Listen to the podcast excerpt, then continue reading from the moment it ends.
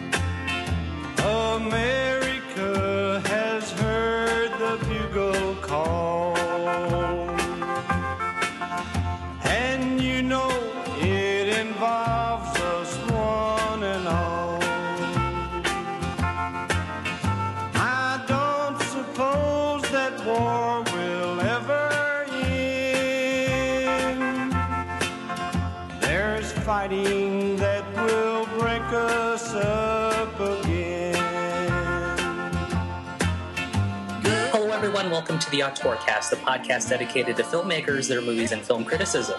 I'm your host. My name is Rudy Obias. And I'm West Anthony, and I'm a pacifist, so put away the soap. Joining us for this episode, that laugh you just heard, it comes from the author of the Criterion Reflections blog, and he's also a contributor to CriterionCast.com.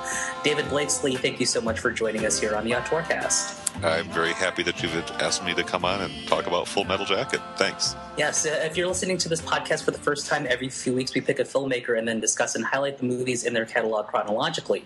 At the end of the series, we have a retrospective episode where we discuss the filmmakers themselves, and then we try to analyze what makes them an auteur, or at the very least what makes them worth watching and discussing. In our current series, we're discussing the films of Stanley Kubrick, and this is our episode on his 1987 film Full Metal Jacket. Wes, do you have a synopsis for us? A bunch of guys are put through the hellish rigors of army training at Parris Island. Some of them will go nuts and kill people, while the others will survive the training and be sent to Vietnam to kill people. What's the difference? Well, some of them are killing grotesque dictatorial monsters dedicated to total dehumanization, while the others are sent to Vietnam. So this is our episode on Stanley Kubrick's 1987 film, Full Metal Jacket.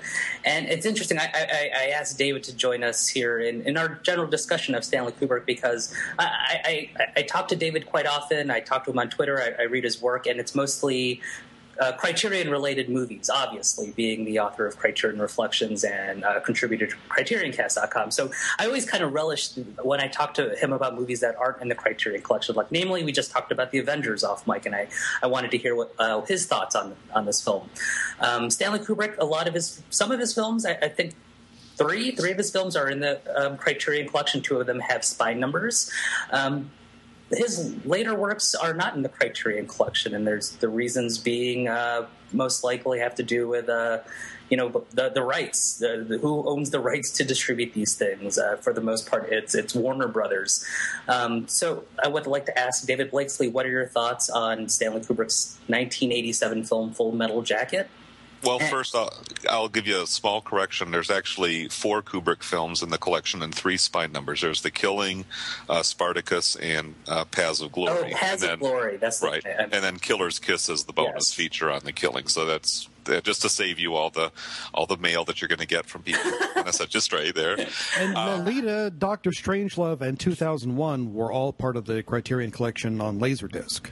That is right. So they can claim their Criterion status as well, if you want to think big picture Criterion. But, yeah, well, Stanley Kubrick, I guess just to kind of go back before I talk about Full Metal Jacket, I mean, he goes back way far in my whole cinematic experience. I was I think about a 7-year-old child seeing 2001 A Space Odyssey on the big screen pretty close to when it opened theatrically back in 1968. My dad, who was, I think, between jobs at the time, wanted to take his family to see this massive spectacle of sight and sound and kind of the big mind trip of 1968. So we went to this huge theater. And, of course, I don't remember seeing a lot of movies as a kid, but that was one that kind of blew my mind at a young age and I think really forged a bond between me and Stanley Kubrick from that point forward. So 2001 was a pretty pivotal movie for me and got me interested in Stanley Kubrick as I got a little bit older and understood who was the guy who made that movie with all those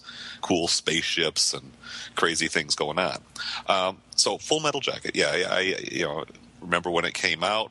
I'd seen Apocalypse Now and I'd seen Platoon, and here's the next big Vietnam movie, and it was pretty powerful stuff, and it reinforced all the reasons why I never wanted to follow my dad's footsteps and go into the Marine Corps. when I first saw that drill sergeant scene and the boot camp and just the absolute dehumanization that they went through, I said, yeah, this was definitely not for me, I'm sure in 1987 a lot of young men graduating from high school were deterred from going into the service because of this movie, Full Metal Jacket. Well, yeah, definitely. I mean, of course, and that was when it was a volunteer force and all that, but the time that's being depicted, guys were drafted in. What's interesting, I guess, just to get into the backstory, is that there's no context for who these guys are before they get into the military. All you see them right up front is getting their head shaved, sitting in the chair, kind of being shorn like sheep, being led to the slaughter, and that's it. You hear a little bit, oh, there's the one guy from Texas and this and that, but there's no interest in who these guys are as human beings, what led them to join or enlist, what their thoughts were about being drafted if that was the circumstance. It's just, you're here, you're stuck, you're screwed, deal with it. And all their, like you said, all their identities are kind of, they've gone away. I mean, throughout the whole, when we do meet these recruits, they're just getting their head shaved, and so they all pretty much look the same. I think we only get a glimpse of what their real names are once in the film, and then the drill sergeant gives them these nicknames, and that's what we know them from now on, whether that be Joker or Tex. Cowboy.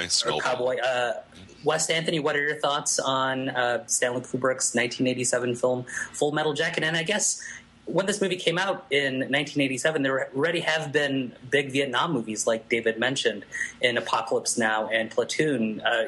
Is this film as relevant, especially considering in the last film that won Best Picture was Platoon, which came out the year prior? Yeah, it's kind of weird because as I had mentioned in an earlier episode when we were talking about Barry Lyndon, Stanley Kubrick was very keen on doing a film about Napoleon, and then a rival film about Napoleon called Waterloo, which was produced by Dino De Laurentiis, came out in the late 60s, early 70s, and went kablooey at the box office, and Kubrick felt that the public would not be interested in another film about Napoleon, so he shelved his project, and unfortunately, he never realized it. And it's kind of weird when you think that just the year before, in 1986, Platoon came out, and it was a big, big hit, and it did win Best Picture the following year. And then, before that, you had Apocalypse Now, which is undoubtedly one of the greatest war movies ever made. It's kind of odd that Kubrick would decide to forge ahead with his own Vietnam project. The only thing I can think is that he might have felt, well, what I'm doing is not like what everybody else is doing. And in that regard, assuming that was his thinking at all, he would certainly be correct, because his film is not like any of the other Vietnam films that have come before or since. It is very much, as with all of his works, a Stanley Kubrick film, which means it's just never going to be like anybody else's cinematic experience. And you notice that not too many people talk about Platoon anymore these days. As far as Vietnam movies go, you hear about Full Metal Jacket. You definitely hear about Apocalypse Now. I think some people will talk about The Deer Hunter. I don't, because I don't think it's that great. But Platoon, I don't know, for some reason that's kind of faded into the woodwork. We'll definitely talk about it sometime in the future, but... It's weird that that's the one that won the Academy Award for Best Picture, and that's probably one of the least talked about Vietnam War films. Well, is it because of I guess Oliver Stone's stature? I mean, that was like one of the first Oliver Stone kind of came into the limelight with that. Yeah, it was his breakout movie, sure. And did he win director for that year? I mean, won Best Picture. I know he was also nominated for Salvador that year for screenplay. And it just seems like you look at a filmmaker like Oliver Stone, he really hasn't been at the top of his game since like maybe the early 90s, and perhaps because this is the second to last Stanley Kubrick film, this film is kind of important in that way. I mean, this is his shortest film, one of his shortest films. It just comes in under 2 hours, and it's kind of split into these two sections, or almost three sections, and so it stands out that way as well. Yeah, I think, just to go to Platoon for a second, I think Platoon has such a kind of more single-minded political message to it, whereas Full Metal Jacket, I mean, really, you could be all over the political spectrum and find plenty to enjoy. In fact, I think that's one of the most ingenious aspects of this movie is that, you could be a complete hawk, just an action movie guy. I mean, it's not an action movie like today's action movies are, but there's a lot of people who would probably not agree with my politics at all who think, oh, yeah, Full Metal Jacket, now that's a movie for you, It's because Kubrick really just puts the experience out there and doesn't really give you an interpretation of what it's supposed to mean. Yeah, and then that's something that I've referred to before, I think, more than a couple of times on our discussions with Stanley Kubrick, is that one of the great things about him is that he just presents you with the information in a rather dispassionate manner. He's not necessarily telling you what to think or how to feel. I'm sure he has pretty specific ideas and about what he is showing you, and I think that you can interpret them correctly if you know enough about him and you know enough about the body of his work. But yeah, if you're just an average viewer just walking into the theater and watching it, then whatever you get out of it is whatever you put into it.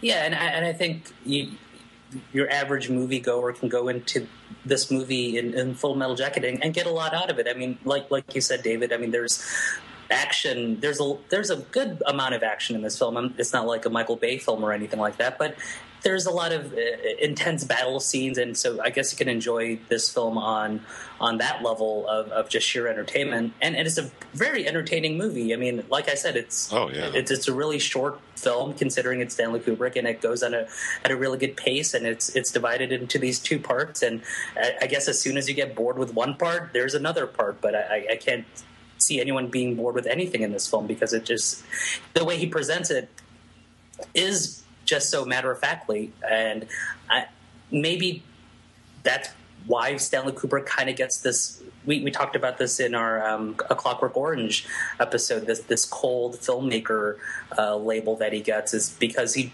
doesn't present so much emotion. He wants you to actually think about what's going on, how these things are related, and how this is going to, I guess, what can you bring to this with your life experience?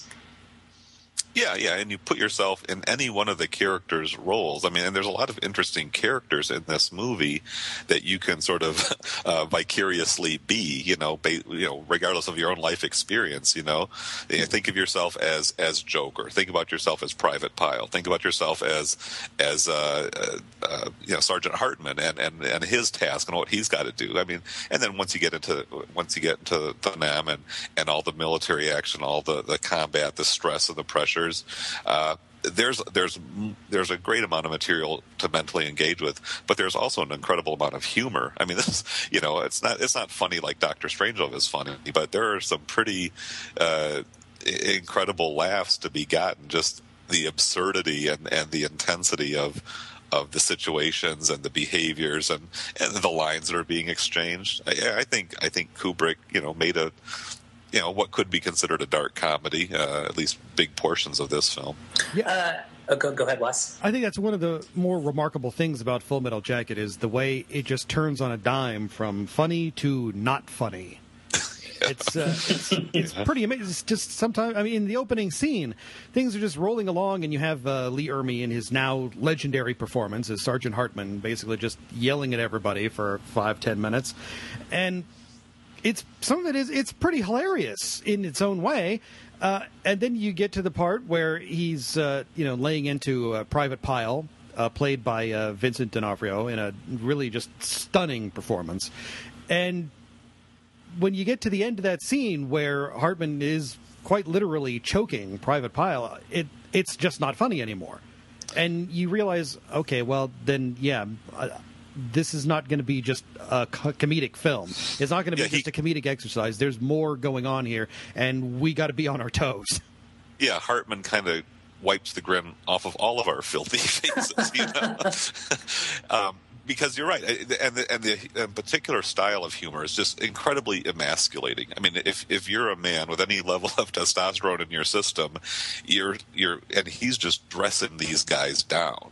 I mean, he's going racial. He's going towards your character, your sexuality, your competence as a human being, and you know.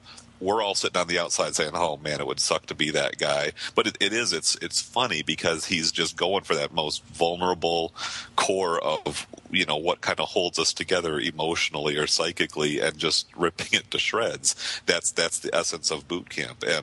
And again, you know, when I first saw it, it's like, wow, is that really what boot camp is like? And of course, you know, years later, I found out, Lee Ermey, he was a real drill sergeant. He was just doing what he did. You know, he didn't gussy it up for the film. He didn't exaggerate. This is just, he was going through the routine, and the commentary on the Blu-ray just talks about, you know, he took this whole troop of extras, you know, the guys who don't have any speaking parts in the film, and they worked for like 9 months getting all their drills down, doing all the moves, so that when they snap their head in formation, they you know, an actor can't just do that. You've got to go through this, you know, weeks and months long process to get that down, and that's exactly what he did. In fact, he wasn't even cast in that role originally. He was a technical advisor, and Stanley Kubrick just liked what he brought so much and said, "Hey, let's just put you on camera and do it." Well, it seems like why they have to go through basic training is towards the end of that he says, "You're going to all go to Vietnam. Some of you aren't going to come back. Some of you are." And what he's doing psychologically to them is tripping them way down, like so they can just rely on the Marines and sooner or later build them back up. Like, and if you look at that in terms of how this film goes, that Stanley Kubrick is breaking us down psychologically while watching this movie. So then later in that sequence, building us up, back up. So when we go to Vietnam, we're kind of almost prepared for the deaths and things that we'll see in that. And the idea of turning these boys into weapons, it's a idea and theme brought up again and again and again in this film. This movie is separated into two halves, and so let's talk about the first half of this film that takes place during boot camp on an island. Wes Anthony, what are your thoughts on the first half of Full Metal Jacket?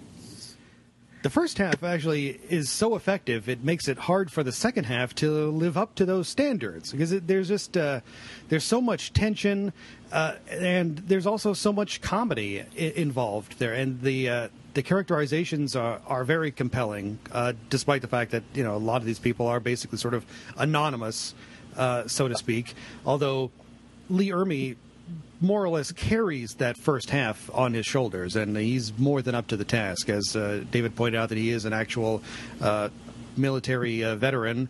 He knows of whence he screams. So there's nothing but authenticity going on whenever that guy is around, and it can't help but elevate the first half of the film. He's so compelling to watch. He's so mostly hilarious and also mostly frightening that you can't take your eyes off him, just for fear that he'll sneak up on you or something. And all of the hassles and the trials that these recruits go through, it's weird because I don't know that much about the way the military works, but I always thought, man, isn't there some way they can just tap out and say, "I give up, send me home"? because, boy, that's sure what I would have done, especially if I was Private Pyle, which there's no doubt in my mind I would have been had I been drafted. But I think you can't leave, because it seems like if you leave, it's like leaving a job, and that's going to be like a mark on you, like that you've left basic training or something like that. I'm not really quite sure how it is. But well, I think it's almost like a criminal offense. Like, you know, you're going to get – in a way, it's really a glorified gang, you know, like you get beat in and you get beat out of gangs. Well, this is even more brutal in a way, because, you know, if you just quit, you're probably going to be court-martialed. I mean, you are subject to military law. So just opting out and saying, this ain't for me, I made a mistake, you know. Yeah, it's like you are bound by law. You signed a piece of paper. You have to do at least this. David, what are your thoughts on the first half of Full Metal Jacket? Do you feel that it is the better half of the film as opposed to the second half when we get to Vietnam? Well, I'm not sure I'd put it in a better or worse category, but it's extremely powerful. I think we'll have to talk about the ending of the first half sort of as its own separate thing, because it really is a pretty radical shift from how most basic trainings end up, you know. But it's extremely compelling. I mean, it totally engrosses you in what's going to happen to these guys, you know. Obviously, Joker and Pyle, those are the two that we're really the most focused on. There's some sub-themes, you know, a snowball and some of the, you know, some of the racial stuff, and you know, they're minor characters, but they have their own intrigue. But obviously, it gets down to Pyle and Joker, and especially, you know, it's on my screen at this very moment, that scene where Pyle's really kind of snapped, and all of a sudden that heavy brooding stare comes over him. It's after the donut, the jelly donut, is discovered in his mess kit, after he's beaten on with bars of soap by his colleagues, because he's basically gotten them in trouble. You're just kind of mesmerized by the fate that awaits these guys, and again, for a first time viewer, you're thinking, wow, they're just going to go off to war, and Pyle is transformed from this, you know, flabby incompetent to all of a sudden, oh, this guy's got an eye. He's a marksman. You know, he can hit the target. He can hit the bullseye with deadly accuracy. As Hartman says, I finally found something you're good at. You know, well, kind of fatal, almost last words there, as it turns out. But do you feel like the way the first half ends, and it ends with the Sergeant Hartman, the drill instructor, getting brutally killed by Pyle, and it's a very very haunting scene. It's a very there's this maybe somewhat stylized, because it is in slow motion, which does reflect the end of the film overall. This last time I was watching this film in preparation for this episode, I was thinking to myself, once we get into Vietnam, wouldn't it have been a good thing to have this guy in battle with you? Or do you think like he would have like turned on everyone and just went on a killing rampage, no matter what side you're on, the American side or the Vietnamese side? Unfortunately, we'll never know. I don't know why that thought crossed my mind while watching it this time around. Well, the idea, I guess, is that Pyle's dehumanization maybe went a little too far, and that the reassembling didn't quite get all the parts in the right place, you know. But that's really psychoanalyzing it a little bit more probably than Kubrick intended to. So you got to be sort of cautious about, boy, was there something we could have done to save Pyle, you know, or could he have been redeemed? That's really not the point of the story. In fact, in a way, I think if you want to take a little bit more of a contrarian point of view, it was a pretty bold and dramatic way of resolving the, you know, all the different plot threads of that first half in something pretty gripping and pretty memorable. But in a way, he sort of escapes the idea of, where Pyle would have gone if he had not snapped, and of course Hartman, you know, is he being punished for all of his verbal abuse, his physical mistreatment? I have a younger nephew who went through the military several years ago, and I asked him if, you know, because he'd seen Full Metal Jacket. I said, "Was your boot camp similar?" He says, "Well, all the stuff that they said to me was the same, but they can't really hit you the same way that they used to be able to. You know, so the choking scene, the punch in the guts, you know, some of that kind of stuff.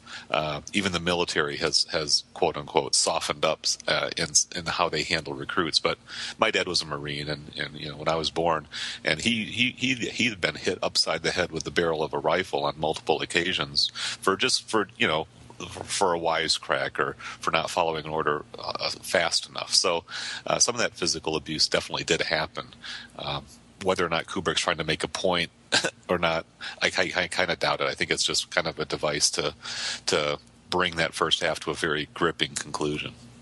I really do. I like the first half a lot there. I mean, there's a lot of engagement between the audience and what's going on the screen. And especially in this whole movie, like scene after scene after scene, how everything just really builds to certain points and doesn't really let the audience – it doesn't give the audience time to rest. I mean, there's a lot that goes on in this movie. And again, this movie is a really short film. It's under two hours. It's 116 minutes. Wes Anthony, what are your thoughts on the second half of this film when they actually get to Vietnam? I like the second half too, but yeah, probably not quite as much as the first half. But there's a lot more going on in the second half because, of course, naturally you're out of Parris Island and you're in Vietnam or in London or England masquerading as Vietnam. That's one of the most remarkable things about this production is that all of it was made in England. So all the ruins and the battered cities that you see in the second half of the film, all that is England, and you can thank the production designer Anton Furst, who did not win an Oscar or was even nominated for his efforts, which is a real shame because the look of the film is just absolutely superb when you consider where it's supposed to be and when you consider where it was actually made. He did actually get something for his efforts a couple of years down the line when he was the production designer for Batman. So that's the Tim Burton's Batman, that is. So that's pretty nice for him. But the look, particularly in the second half of Full Metal Jacket, really is startling when you consider that it's all in England because Kubrick would not go more than maybe 50 miles away from his house at that time or really the rest of his life. It's there's more set pieces. There's more characters. Characters are introduced that we did not get to see in the first half of the film, such as Animal Mother and Rafterman, which is a nickname I still don't understand for the life of me. There are moments, as with the first half, there are moments that are blackly funny, and then again, the story will turn on a dime and become startlingly unpleasant. And by the time you get to the final act of the story, there's really almost nothing in the way of humor at all. It basically just goes completely and utterly dark and hopeless and intense, and that's more or less the note that the movie ends on. I mean, you sort of get a little bit of a respite at the very end with the final shot of the movie, but even that has a real darkness all its own when you consider that these guys are marching away from whatever fight they were in, and they're all singing the Mickey Mouse Club theme, which is, it's kind of cute and funny if you're just thinking about it on the surface, just, watching these guys, the soldiers singing, MICKEYMOUSE. But then you think a little bit further and, these guys are really not very far removed from the childhood where they first learned that song. Most of those guys, if not all of them, are, they would have been maybe less than a decade removed from when they were kids, sitting in the living room in front of the TV watching the Mickey Mouse Club show on television. And now here they are halfway around the world killing and being killed in the name of whatever organization / government / corporate power told them to be there. And the audience as well. This audience is also grown up watching Mickey Mouse and the whole Disney American Dream message that's been kind of sent to them throughout their lives. So it's kind of this cynical, sardonic, grim twisting around of the message that they've been hearing for all these years. And these are our fighting men keeping us free. It's just kind of a warped vision. And it's also kind of sad in a way, because, you know, that's the whole thing, is that, you know, the first half of the film is designed to show how these guys were broken down as individuals, as human beings, and then built up again. But what they're being built up into is not the same thing that they were when they started.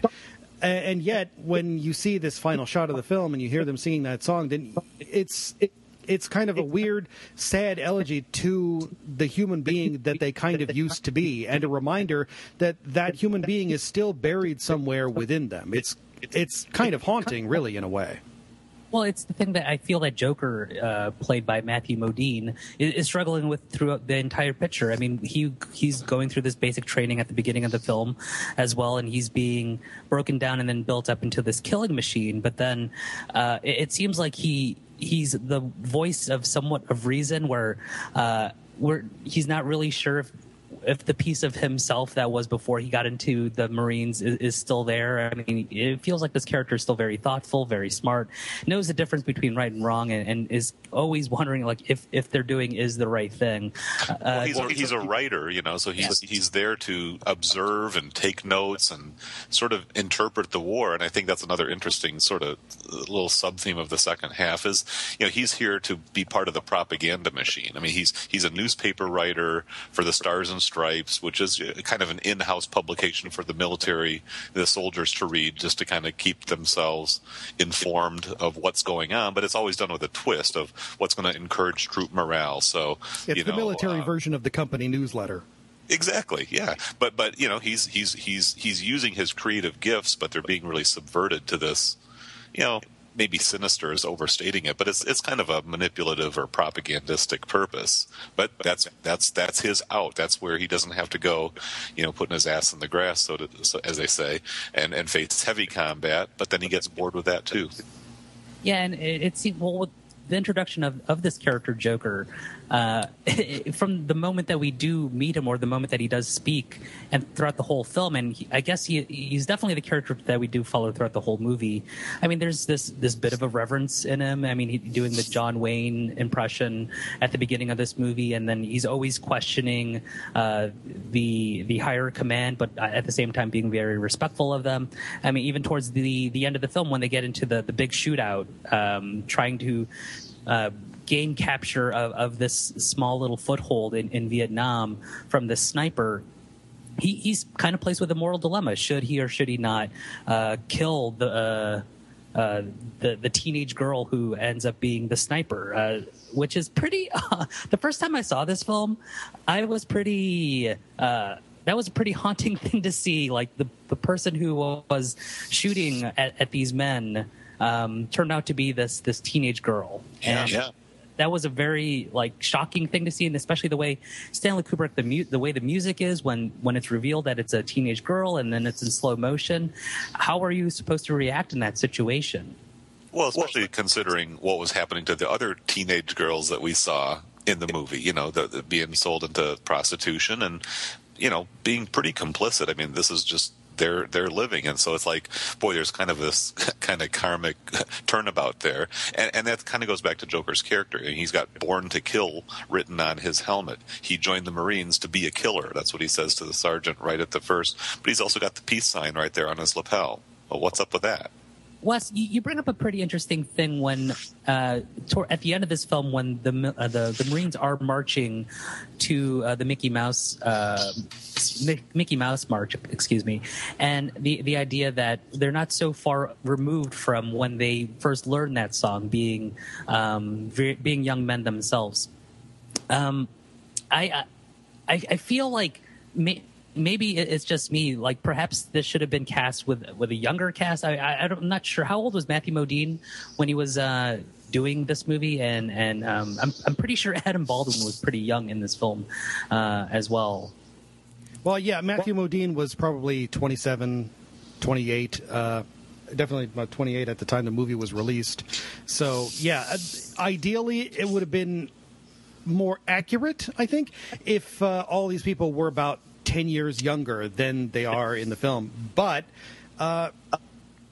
I imagine Kubrick probably just wanted the best actors that he could get, and maybe he couldn't find actors young enough who were that good, or maybe he just didn't want actors any younger. And also, it's unfortunately, it's part of the thing that we've had in Hollywood for a long time now, where you have people considerably older than the characters that they're playing. It's just in some ways it's a Hollywood convention over in the past, maybe not so much these days, but certainly, I mean, you can go way back to Reefer Madness, and you have 30-something-year-old teenagers getting stoned and committing horrible atrocities because of marijuana. So yeah. In an ideal world, certainly the actors would be younger than the ones we have, but I think the actors that we have are very good. Yeah, I don't really think that gets in the way too much. I never really had to suspend my disbelief as far as the characters looking clearly outgrown, for their role. Well, I don't know. I mean, I guess that idea that these killers, these Marines, are marching at the end of the film to the Mickey Mouse march. I mean, it feels like if they were of that age, if they were 18 through 21, that would be a really disturbing thing to see, especially since we went through this whole movie seeing them kill people and then use women and prostitutes. I mean, it's still a pretty haunting thing to see, but I don't know. I think part of me kind of wishes that perhaps the casting should have been a bit younger in this movie, just to get that full effect. Well, I could imagine some of our troops over in Iraq and Afghanistan singing like the Pokemon theme song, several years ago, or even to this day. I mean, these guys are kids. They've grown up in this media age of video games and kind of rapid fire shoot 'em ups and virtual reality, and it's when you're under that kind of enormous stress. I mean, literally life or death around every corner. You find pretty what seems like inappropriate expressions of humor to the rational mind, but this is how it sort of comes out. It seems like with this movie, Full Metal Jacket, it is probably the most accessible of Stanley Kubrick's work, and I think it's probably like this and A Clockwork Orange are the most popular, I feel, among general audiences, people who of general audiences, people who, if they don't know Stanley Kubrick that well, I'm sure the only two films that they've seen from Stanley Kubrick were A Clockwork Orange and Full Metal Jacket. I guess, David Blakeslee, where would you place Full Metal Jacket in terms of Stanley Kubrick's whole catalog? Wow, that's a pretty great question. I'd have to ponder it. I think probably 2001 is the one that, again, I have the deepest, farthest back in life bond with. I really love Dr. Strangelove, again, just the sarcastic humor and the whole end of the world dramatics, the acting and all that was pretty fantastic. I guess I'd probably put Full Metal Jacket somewhere in my top 4 or 5, maybe. I would put Clockwork below it. Maybe go with The Shining and Full Metal as 3 and 4. I mean, I guess it's a pretty hard thing to place. I mean, if we had to place movies of Stanley Kubrick's catalog, I mean, he has so many great ones. Well, and they're all so distinctive. I mean, I've got this Stanley Kubrick Blu-ray box set, and it really makes a very deliberate point of saying how each movie is kind of sort of a genre unto itself, or and that may be a little bit more of a retrospective categorization of his films, but I think it stands to scrutiny that he really didn't want to repeat himself, especially once he came into his own as a filmmaker, and had the creative freedom after Spartacus and after Dr. Strangelove to just make whatever he wanted to do.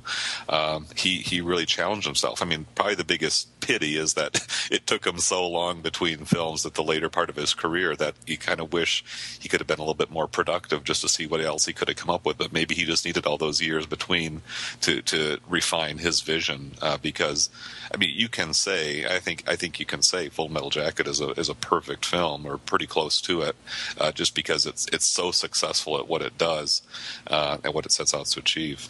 Oh, what was it, like 7 years between The Shining and Full Metal Jacket? Yeah. 12 years between Full Metal Jacket and his last film, Eyes Wide Shut. Right. Were you guys going to consider AI in this series, or are you just letting that stay in the Spielberg camp? Well, we're going to We're going to talk about it in the retrospective episode, okay, because it is one of the projects that Kubrick had on the boards. I mean, he did eventually, you know, let it go, but still, it is something that he was pursuing for a long time. And you can see his fingerprints on certain portions of the film pretty clearly. And I think when we do get to a Spielberg series, we're definitely going to have a whole episode to AI. I think, yeah, we have to have a whole episode devoted to AI. But we're definitely going to talk about AI in the retrospective. I haven't seen AI in a very long time, and I'm going to be interested going into watching it this time around as a fully fledged adult. I was a very young man when I first saw AI, and I don't think I liked it as much, but I have a feeling I'm going to look at it with very different eyes this time around. It's interesting that you bring that up, though, like the way Kubrick always felt the need to challenge himself as a filmmaker, how each one of his films is completely different. And as of this recording, Wes Anderson's new movie, Moonrise Kingdom, has just been released in New York and L.A. and other cities in this country. And one of the criticisms that film gets is that it's the same old Wes Anderson over and over again. I mean, what's a more valuable thing here, the fact that Wes Anderson keeps making this practically the same film over and over again, or we get a guy like Stanley Kubrick who's making different films, but still pretty much thematically the same thing?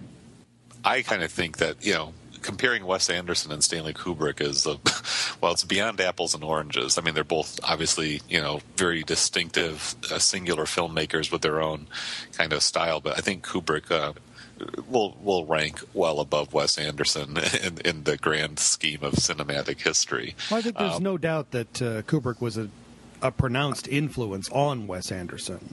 Mm-hmm. Definitely. But I just find that interesting, like, is it a criticism, the fact that Wes Anderson ostensibly keeps making the same film over and over and over and over again? Well, if they're good movies, I think that's what he should be judged on. Are the movies engaging? I mean, Rudy, you and I were talking before we started just about, you know, I see Wes Anderson's films having a lot of rewatchability just because I enjoy the visual elements and I enjoy some of the wit and the, you know, the one-liners and the characterizations. And I think, you know, we also talked about how Wes Anderson's last two films, Fantastic Mr. Fox and Moonrise Kingdom, which I haven't seen, I'll see it when it opens at the end of June. He's kind of going back to more child-oriented types of films after kind of testing the waters with more adult, edgy, aggressive types of themes in Darjeeling Limited. And if he can continue making a quality product where he's got the creative freedom to just do his thing and you know, entertain the audience that has been drawn to his films, and I think he'll be quite successful. You know, Kubrick was dealing with some pretty big themes. He just took a different approach to.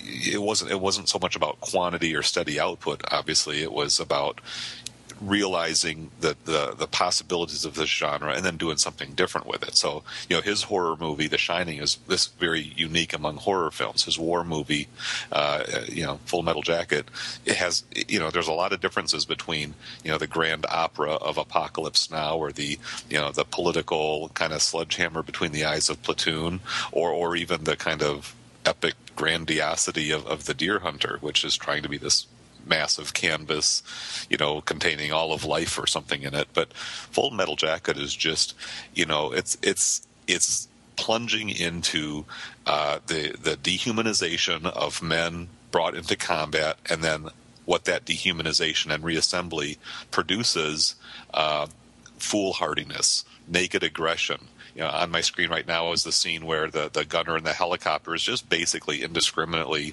mowing down peasants. You know, what's a dumb VC? The one who runs. What's a smart VC?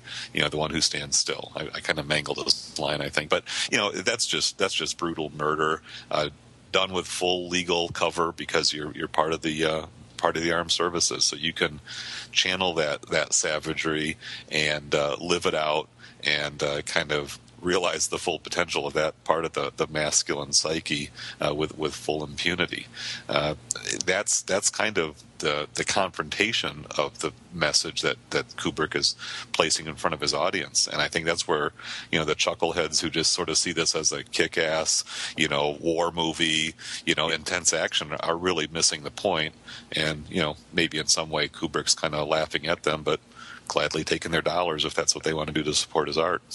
Yeah, I feel that those chuckleheads though, like they like this movie. And I don't get me wrong, I knew people in high school and college that just loved the brutality in Full Metal Jacket, and they probably would watch this movie again and again and again. But I'm sure, like on the fifth time watching this movie, that might click for them. That idea of how man is presented, how masculinity is presented in this film will probably click for them. And I think that's kind of the cool thing about this movie is that it's like feeding you the vegetables, but at the same time, he's giving you some ice cream and candy to play with it. Anything else you guys want to talk about with Full Metal Jacket? It's just a beautifully made movie. One thing that all of Kubrick's films really have in common is just their technical mastery. Again, I'm looking at another scene, and the commentary kind of pointed out where it's a scene where the troops are just going down the street having a conversation, and there's trucks and heavy equipment rolling by. There's a helicopter circling around overhead, and then miles in the distance there's this huge plume of black smoke. And the fact that they had to go to incredible lengths to get this authenticity by sending out these huge smoke bombs, like I say, miles and miles away, but to give it that whole kind of war zone bombed out look and feel, assembling all the tanks and all the just the behind the scenes work that goes into making this movie very convincing, very persuasive, very visually dynamic. If you just appreciate that on purely cinematic terms, just the technical artistry it's impeccable. So it's great stuff. I'd like to talk about the music a little bit, as I always do. There's a great selection of songs that were in the hit parade at the time that the movie is set in, which is mid-late 60s. So, I mean, just starting with the Johnny Wright song, Hello Vietnam, which is really just ridiculous to me. But and then going through all kinds of really great songs like the Chapel of Love by the Dixie Cups and Wooly Bully by Sam the Sham and the Pharaohs. We can't forget Nancy Sinatra's These Boots Are Made for Walk-In. And the legendary Surfin' Bird by the Trash Men, which is just it never fails to get a laugh out of the audience when that song just kicks in, because it's just one of the great stomping garage band songs of all time. And ending with the Painted Black by the Rolling Stones, which was not on the soundtrack album at the time, because of course just getting a Rolling Stone song into a movie was that alone is fantastically expensive. But in addition to all that stuff, there is also some original music composed for the movie. This is the first time in 25 years that some original score has been written for a Stanley Kubrick film. The last one was Lolita back in 1962. Now, you had Laurie Johnson putting together some music for Dr. Strangelove, but that was not original music. It was, arrangements of Try a Little Tenderness and When Johnny Comes Marching Home. That was the song that they were using every time they went back to the bomber sequence. And then in Barry Lyndon, there was a lot of classical music, which was reorchestrated and rescored for the film by Leonard Rosenman. And in A Clockwork Orange and The Shining, there was some classical music that was sort of synthesized by first Walter, then Wendy Carlos. So all of that is not necessarily original music, but in this case, there is original music that was composed for Full Metal Jacket by Abigail Mead, who is not Abigail Mead, but who is, in fact, Vivian Kubrick, the director's daughter. This is something that... she was working on. She had some interest in music, and Stanley Kubrick heard some of the stuff that she was working on and said, hey, do some of that in this movie. And so she did. I don't know why she changed her name for the purposes of the film credit. Maybe she just didn't want it to seem like overt nepotism or something. But the music that she has written for the film is pretty effective. I mean, you mentioned it yourself, Rudy, the music in the... basically, the music in the climactic scenes of both halves of the film, which is more or less the same music. It's very effective and eerie and it complements the scenes very well, I think. So that's and that's pretty much the last time that I can think. Well, I think there was some original music written for Eyes Wide Shut. I'm going to have to go back and take a look at that. But, yeah, that's original music for Full Metal Jacket. That's the first time Kubrick has done that in 25 years in his career. Man, I love how most all of Stanley Kubrick films are just like the way they started the way they end, you know. And I just love how these things are just so symmetrical, and like in terms of like when Pyle shoots the drill sergeant, and then when the reveal of the Vietnamese sniper. I mean, it's pretty much the same scene, and I just. I love how Kubrick just keeps doing that, film after film after film after film, and it's just such a wonderful thing to see. Anything else you guys want to talk about with Full Metal Jacket? The film is currently available on DVD and Blu-ray, but in August, I believe, of this year, coming up in a few months, they are going to be releasing a 25th anniversary Blu-ray edition, which I'm not going to buy, because how many times can you ask me to buy the same goddamn thing? Enough is enough.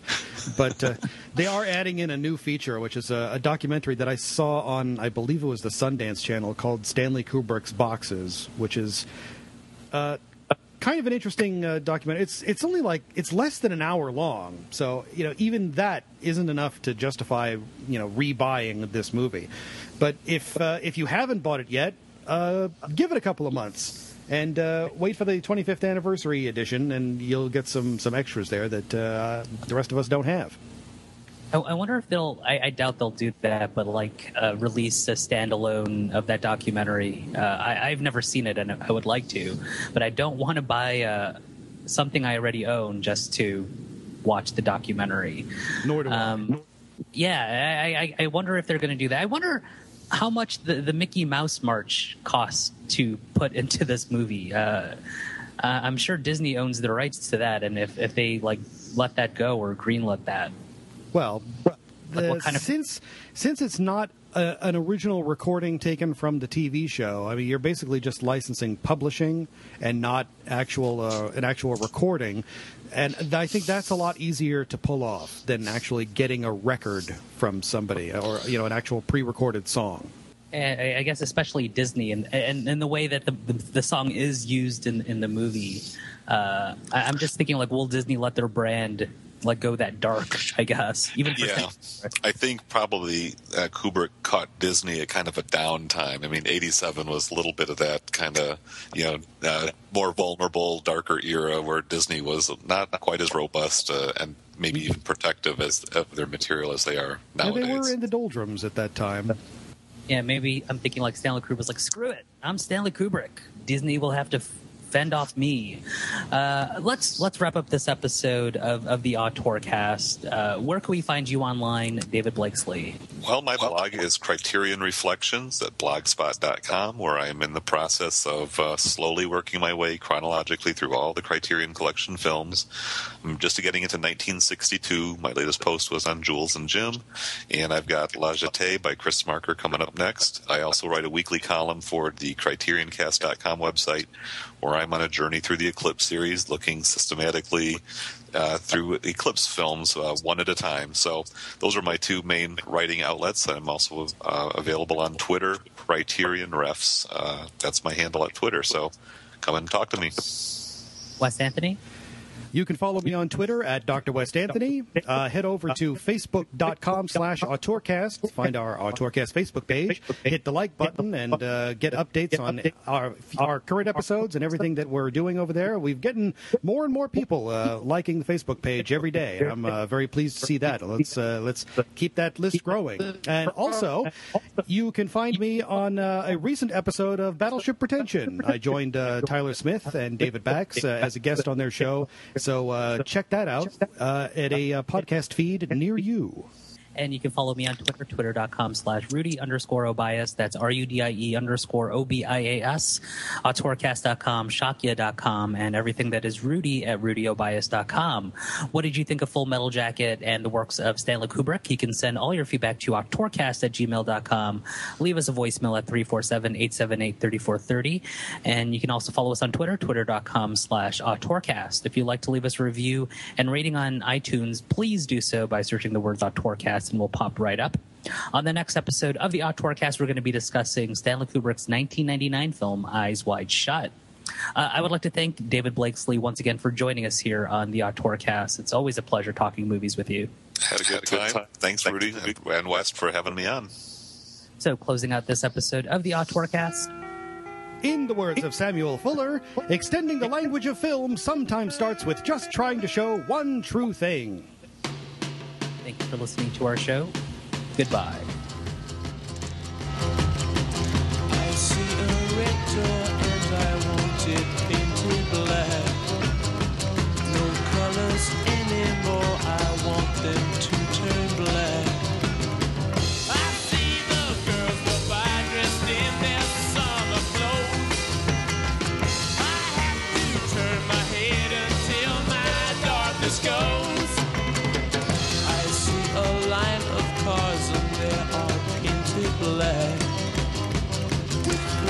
And my love hope never to come back. I see people turn their heads and quickly look away. Like a newborn baby, it just happens every day. I look inside myself and see my heart is black. I see my red door, I must have it painted black.